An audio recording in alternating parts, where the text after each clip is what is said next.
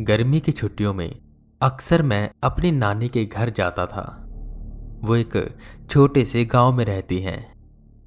वहाँ मैं जाता, अपने कजन्स के साथ खूब खेलता और मेरे बड़े मामा का एक आम का बगीचा था। दोपहर के वक्त मैं और मेरे कजन्स वहीं रहते, आम खाते और वहीं थोड़ी देर सो जाते। इस बार भी कुछ ऐसा ही होना था। गर्मी की छुट्टियाँ आईं और मैंने अपना बैग पैक करना स्टार्ट कर दिया। यूँ ही बैग पैक करते हुए मैं वहाँ की कुछ यादों को ताज़ा करने लगा। वहाँ की अच्छी यादें, पर उन्हीं अच्छी यादों में एक ऐसी बुरी याद आई, जिसने बिरयानी में आई इलायची का काम किया और पूरा मज़ा किरकिरा कर दिया। पिछले साल जब मैं गर्मी की छुट्टियों में अपने नानी के घर गया था, वहीं आम के बगीचे के पास एक जंगल है। एक शाम मैं अपने कजन्स के साथ आम के बगीचे से वापस घर जा रहा था, जब हमें शोर शराबे की आवाज़ आई। लोगों की भीड़ उसी जंगल के पास खड़ी थी। हम भी उत्सुक होकर वहाँ गए। हमें ये जानना था कि आखिर क्या चल रहा है वहाँ? वहाँ मामा भी खड़े थे, जिन्होंने हमें देखा और वहाँ से जाने को कहा। हमने कहा कि हमें भी देखना है, पर मामा ने साफ़ मना कर दिया। पर मैंने मामा से नज़रें चुराकर उस जगह को देखा, जहाँ सबका ध्यान था। एक शख्स पेड़ पर लटका हुआ था। उसके गले में रस्सी थी। शायद उसने आत्महत्या की थी। हमारे वहाँ से निकलते ही हमें पुलिस के सायरन की आवाज़ आई। मेरे दोनों कज़न, मनीष और विकास, ये बातें करने लगे कि चलो चुपके से देखते हैं क्या हो रहा है वहाँ। मैंने ये सोचा कि अगर इन्होंने वो देख लिया तो ये डर जाएँगे। तो मैंने उनको मना करते हुए बात को टाल दिया। पर मेरे मन में ये बात घूम रही थी कि आखिर कौन था वो शख्स और क्यों की उसने आत्महत्या? ये सच में आत्महत्या थी या किसी ने उसको मारकर वहाँ टांग दिया था? मैं इन्हीं बातों में गुम था कि माँ की आवाज़ आई। मैंने सोचा कि मुझे इन बातों पर ज़्यादा ध्यान नहीं देना चाहिए, और मैंने ये बात भुलाने की कोशिश की। मैं अपनी नानी के घर पहुँचा। अपने कज़न से मिलकर बहुत खुश हुआ। अब एक महीने नो पढ़ाई, नो रोक टोक और फुल मस्ती। अगले दिन हम आम के बगीचे में गए और आम के मज़े उड़ाने लगे। इन सब में मैं उस जंगल की बात को भूल चुका था। थोड़ी देर मस्ती वगैरह के बाद हम थक गए और वहीं सो गए। कुछ वक्त के बाद अचानक से मेरी नींद खुली। मनीष और विकास आराम से सो रहे थे। तपती धूप में पेड़ों की छाव थी और हल्की हल्की हवा चल रही थी। मैंने सोचा, लाओ थोड़ा आसपास टहल लेता हूँ और मैं बगीचे से निकला और कच्ची रोड पर टहलने लगा कि वहीं से मुझे नज़र आया वो जंगल और मुझे उस दिन की वो बात याद आई। एकदम से मेरा दिल थमा। ठंडी हवा का एक झोंका मेरे शरीर को छू के गुजरा। ऐसा लगा मेरे शरीर में ताकत ही नहीं है। चाहकर भी मैं हिल नहीं पा रहा था। मेरी नज़रों के सामने उस दिन का वो दृश्य घूम रहा था। तभी मेरे कंधे पर किसी ने हाथ रखा। मैं एकदम से चौंका और पीछे की ओर मुड़ा। वहाँ मेरे बड़े मामा खड़े थे, जो हाथ में ठंडे की बोतल लेकर आए थे। मैं उनके साथ बगीचे में गया, पर मेरे मन में एक डर बैठा हुआ था। और पता नहीं क्यों, मुझे उस जंगल में कुछ अलग सी बात लग रही थी। एक शांत जंगल, जैसे अब खून का प्यासा बन गया हो। मेरे मन में आया कि मैं मामा से इस बारे में बात करूँ और उनसे जानने की कोशिश करूँ कि आखिर क्या हुआ था उस जंगल में। पर मैं चाह कर भी नहीं पूछ पा रहा था। सोचा, मुझे तो बस यहाँ कुछ दिन रहना है, पर मेरे कजन्स को यहाँ हमेशा रहना है।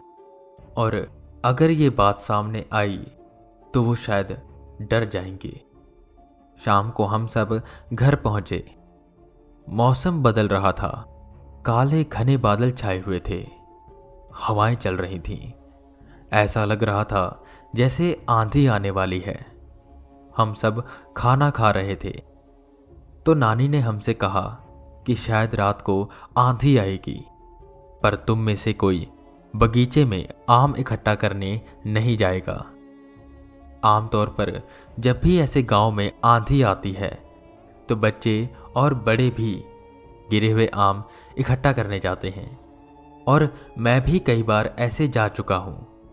पर इस बार पता नहीं क्यों नानी मना कर रही हैं। हम सो जाते हैं। आधी रात को मनीष मुझे उठाता है। मैं बहुत थका हुआ था तो मेरा उठने का मन नहीं था। पर उसके बार बार कहने पर मैं उठा। विकास भी वहीं बैठा हुआ था। उन्होंने कहा कि चलो, बगीचे में चलते हैं। बहुत आम गिरे होंगे। मैंने मना करते हुए कहा कि नानी ने मना किया है और मैं जाना भी नहीं चाहता। दरअसल, जाने का मन मेरा भी था, पर कहीं ना कहीं मुझे थोड़ा डर भी लग रहा था। पर उनके इतने आग्रह के बाद मैं जाने को तैयार हो गया। हम चुपके चुपके आम के बगीचे के पास पहुँचे। बहुत तेज हवाएँ चल रही थीं और इन्हीं हवाओं के पत्तों से टकराने की वजह से कुछ अजीबोगरीब आवाज़ भी आ रही थी। पेड़ ऐसे हिल रहे थे जैसे मानो गिरने वाले हों। हम तीनों ने अपने अपने एरिया बांटे और गिरे हुए आमों को बोरे में भरने लगे। कुछ वक्त बाद मुझे ऐसा लगा जैसे मेरे साथ साथ बिल्कुल मेरे पीछे कोई आम उठा रहा है। एक पल मैंने सोचा कि शायद विकास या मनीष होगा। मैं ज़्यादा ना ध्यान देते हुए आम उठाने में लगा रहा कि तभी विकास की आवाज़ आई। तुम दोनों आम उठा तो रहे हो ना? कि कहीं सो रहे हो? तभी दूसरी ओर से मनीष की आवाज़ आई। अरे हाँ हाँ आम ही उठा रहे हैं। आवाज़ सुन के ऐसा लग रहा था जैसे वो दोनों ही मुझसे दूर हों। तो वो कौन है जो बिल्कुल मेरे पीछे मेरे साथ आम उठा रहा है? मैं डरते हुए पलटा और जो मैंने देखा, उसको बयां कर पाना बहुत मुश्किल है। एक काले रंग का साया बिल्कुल मेरे पीछे बैठा था और मेरी ही तरफ़ देख रहा था। मैं उठा और चिल्लाते हुए वहाँ से भागने लगा। मैं बिना पीछे देखे बस सीधा भागता जा रहा था। मुझे इतना भी एहसास ना हुआ कि मैं किस दिशा और कहाँ की ओर भाग रहा हूँ। मेरी सांस फूलने लगी। मैं बेहद थक चुका था। मैं रुका और आसपास देखने लगा। अब मेरे पीछे कोई नहीं था। इससे पहले कि मैं चैन की सांस लेता, मुझे यह एहसास हुआ कि मैं एक घने जंगल के बीच में हूँ। मुझे आसपास से अजीबो गरीब आवाज़ें आ रही थीं। इनमें से कुछ आवाज़ें तो जानवरों की लग रही थी, पर कुछ आवाज़ें ऐसी थी जो मैंने पहले कभी नहीं सुनी थी। मैं शायद उसी जंगल में हूँ, जिसमें मैंने वो शख्स पेड़ पर लटका हुआ देखा था। मेरे मन में एकदम से ख्याल आया और मेरे रोंगटे खड़े हो गए। इस काली अंधेरी घनी रात में मैं एक ऐसे जंगल के बीच में खड़ा हूँ जहाँ एक शख्स मरा था। ऊपर से आंधी की वजह से पूरा माहौल और भी डरावना बना हुआ था। मुझे कुछ समझ नहीं आ रहा था कि मैं कहाँ जाऊँ और अब क्या करूँ, कि तभी मुझे कुछ आवाज़ें आने लगी। मैंने अपनी टॉर्च डरते हुए इधर उधर की और एक पेड़ पर मुझे हल्की हल्की हलचल नज़र आई। उस पेड़ की ओर मैंने टॉर्च घुमाई। और जो मैंने देखा, उसे शायद मैं शब्दों से बयां न कर पाऊँ। ऐसा मंजर ना तो मैंने पहले कभी देखा था और ना ही सुना था कि ऐसा भी कुछ हो सकता है इस दुनिया में। एक बेहद ही डरावना दिखने वाला शख्स शख्स भी उसे नहीं कह सकते। क्योंकि वो किसी भी तरफ़ से शख्स लग नहीं रहा था। वो पेड़ पर उल्टा लटका हुआ, बस मेरी तरफ़ देख रहा था। मेरी साँसें तेज हो गईं। मेरा शरीर कांपने लगा और एकदम से मेरी आँखों के सामने अंधेरा आया। अगली सुबह मामा ने मुझे उठाया। मैं नानी के घर में था। मैं धीरे धीरे उठा। सामने देखा, मनीष और विकास सर झुकाए खड़े हैं और बगल में ही नानी खड़ी थी, जिनकी आँखों में चिंता मुझे साफ़ साफ़ दिखाई दे रही थी। सबने मुझे पूछा कि आखिर क्या हुआ था मुझे? इस बार मैंने कुछ न छुपाया और सब सच सच बता दिया। तभी मामा ने नानी की ओर देखा और कुछ इशारों में बात कही। सामने से नानी की आँख का इशारा पाकर मामा ने मुझे एक बात बताई। उस दिन वहाँ एक आदमी की लाश पेड़ पर लटकी हुई थी। दरअसल उसे किसी ने मारकर वहीं टांग दिया था। पुलिस को अब तक कोई सबूत नहीं मिला और खूनी की तलाश आज भी चल रही है।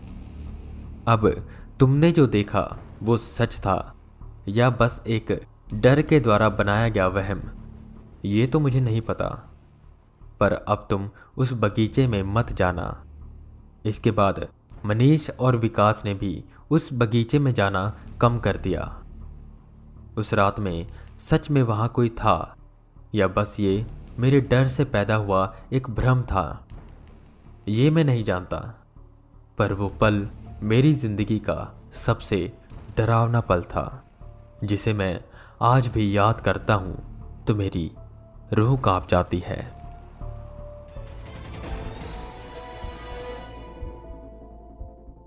आई होप आपको एक कहानी पसंद आई होगी।